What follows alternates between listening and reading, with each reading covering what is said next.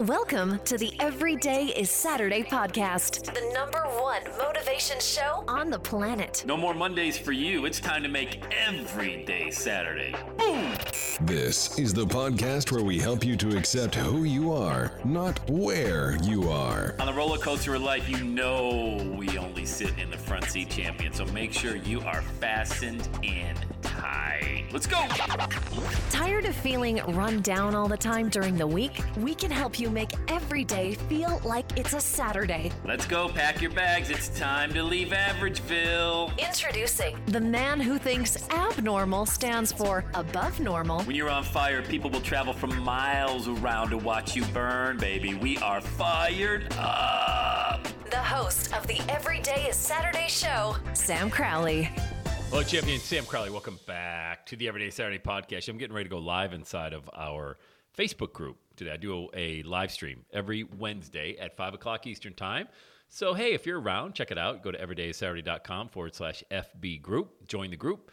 And not just the live stream every Wednesday, but all the great content we share inside there. We'd love to have you. So, this is kind of a dry run for my live stream that's starting in about 15 minutes. And I'm going to be sharing a message about how everybody thought I was crazy, absolutely whacked out of my mind. And why did they feel that way? What was I doing that was just so incredibly insane that they wanted to have me committed to a funny farm?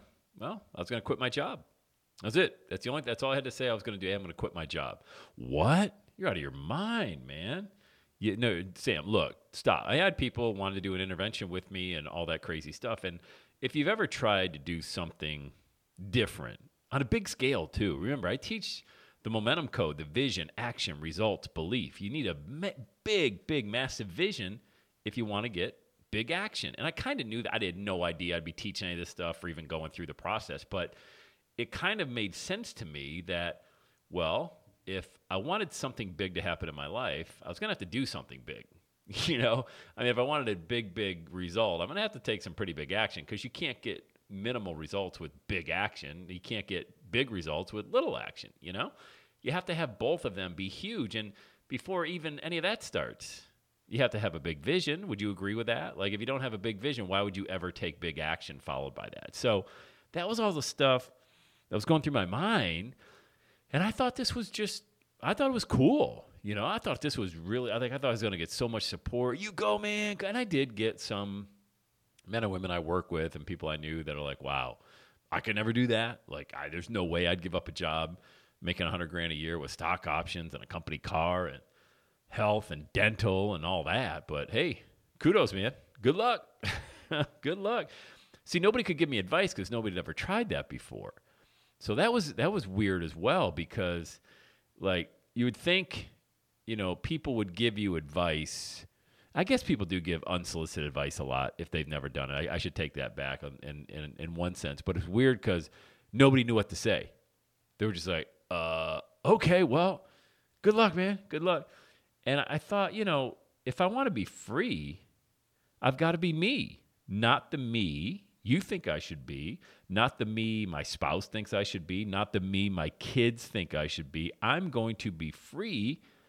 I've got to be me. So I better know who me is. And I had no idea who I was. I had no idea the power. Power flows from God through us. Some will say it flows from source. It flows from God through me. And through it doesn't go the opposite, you know, it doesn't go from me to God. So if I'm going to experience that greatness, I have to allow God to work into my life and it's like I had this just this conduit that was plugged, uh, like this dam, you know, that was just filling up from God not getting through me. I was I was holding that up because of this job that I had. And again, it's all in your perspective. You know, I was making I was making 100 grand and 1999, 2000, 2001, it's a lot of money. It still is a lot of money to make 100 grand, but I felt like I was meant to do so much more than that. And I'm wondering how many people listen to this podcast have that same feeling that you're not allowing that spirit to flow through you. You are plugging that up. You know, there's a there's a block, there's a kink in the hose. You know, when there's a hose attached to your home And this happens, by the way. I don't know how this happened. I bought a literally the the branding on this thing was called a no kink hose. You know, all it does is kink up. That's all it does. I have to undo the kinks in the hose all the time. But what happens when there's a kink in your hose? Okay, you turn it on from the house, the outside of the house. You go to water your garden, or maybe you're filling up your pool or something like that, and it's not flowing. The water's just not flowing. Well, there's a kink in the hose. So what do you do? You find where it is and you fix it, and now the water flows. So I guess you could say I had a kink in my hose in the respect that I wasn't allowing all of this greatness to flow through me, and I knew I had so much more. So as I go live now in about 10 minutes inside of our Facebook group, I'm going to speak to people who feel like they have a kink in their hose. And by the way, I wasn't even going to mention that term. It just kind of came to me right now. And I think it's pretty cool. It's a, it's a great analogy. Everybody gets it, everybody can resonate with that. And I just want to encourage you as well, listening to this podcast, that you were destined for so much more, but you better have a good idea of who you are.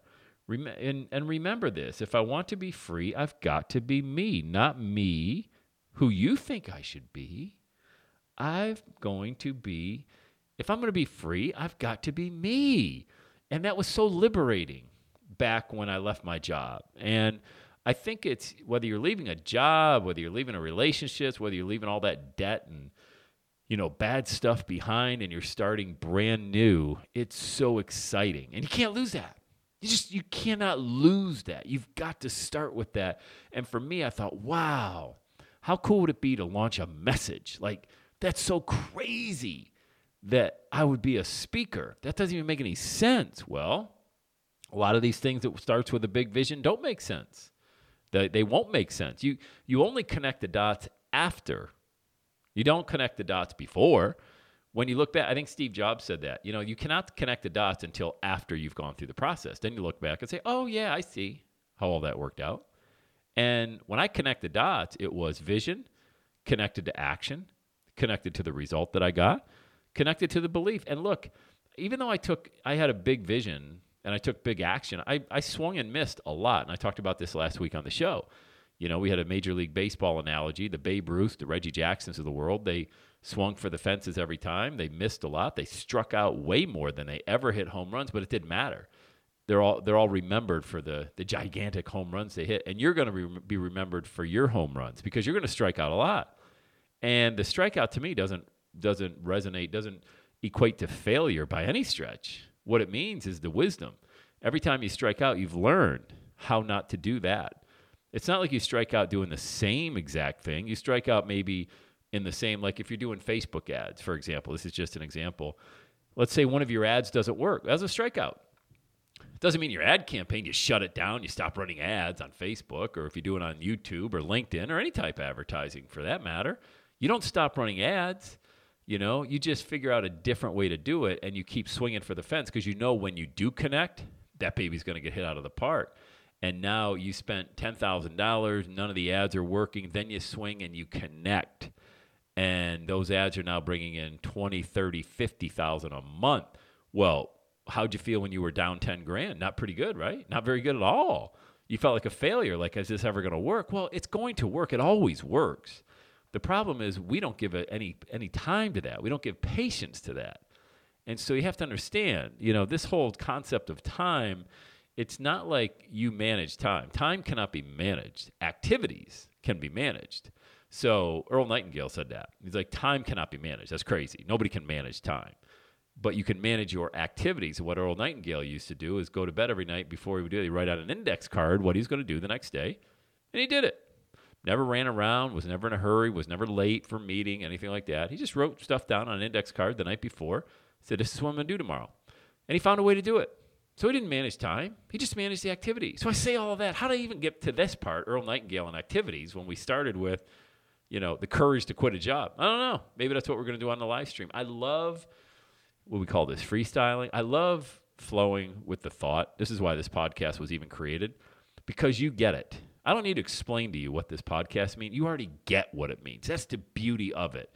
That's what tells me you're going to be a great messenger because you'll be able to communicate the same way, authentically, from your heart, whatever that dialect sounds like. We don't all have the same accent. We all, everybody listens to this podcast, not everybody even speaks English, but we all have that passion, which is a universal language of success. So I encourage you, get going. If you got to quit that job, quit it. You got to quit that relationship, quit smoking, quit drinking, doing drugs, whatever it looks like to you, porn, whatever that is in your life to start stepping into your greatness. For me, I had to quit sabotaging my success and quit limiting my beliefs. And for me to leave a job making 100 grand a year with three kids under the age of five sounded crazy, but look where we are now, baby look where we are now, right where we need to be. And we haven't even scratched the surface of where we're going. All right. Let's have a day today. I have the best day ever. And that's a wrap. Another Everyday Saturday podcast in the books. Thanks so much for listening. Would you do your boy a favor? Would you get on iTunes or wherever you listen to the Everyday Saturday podcast and leave a rating for the show?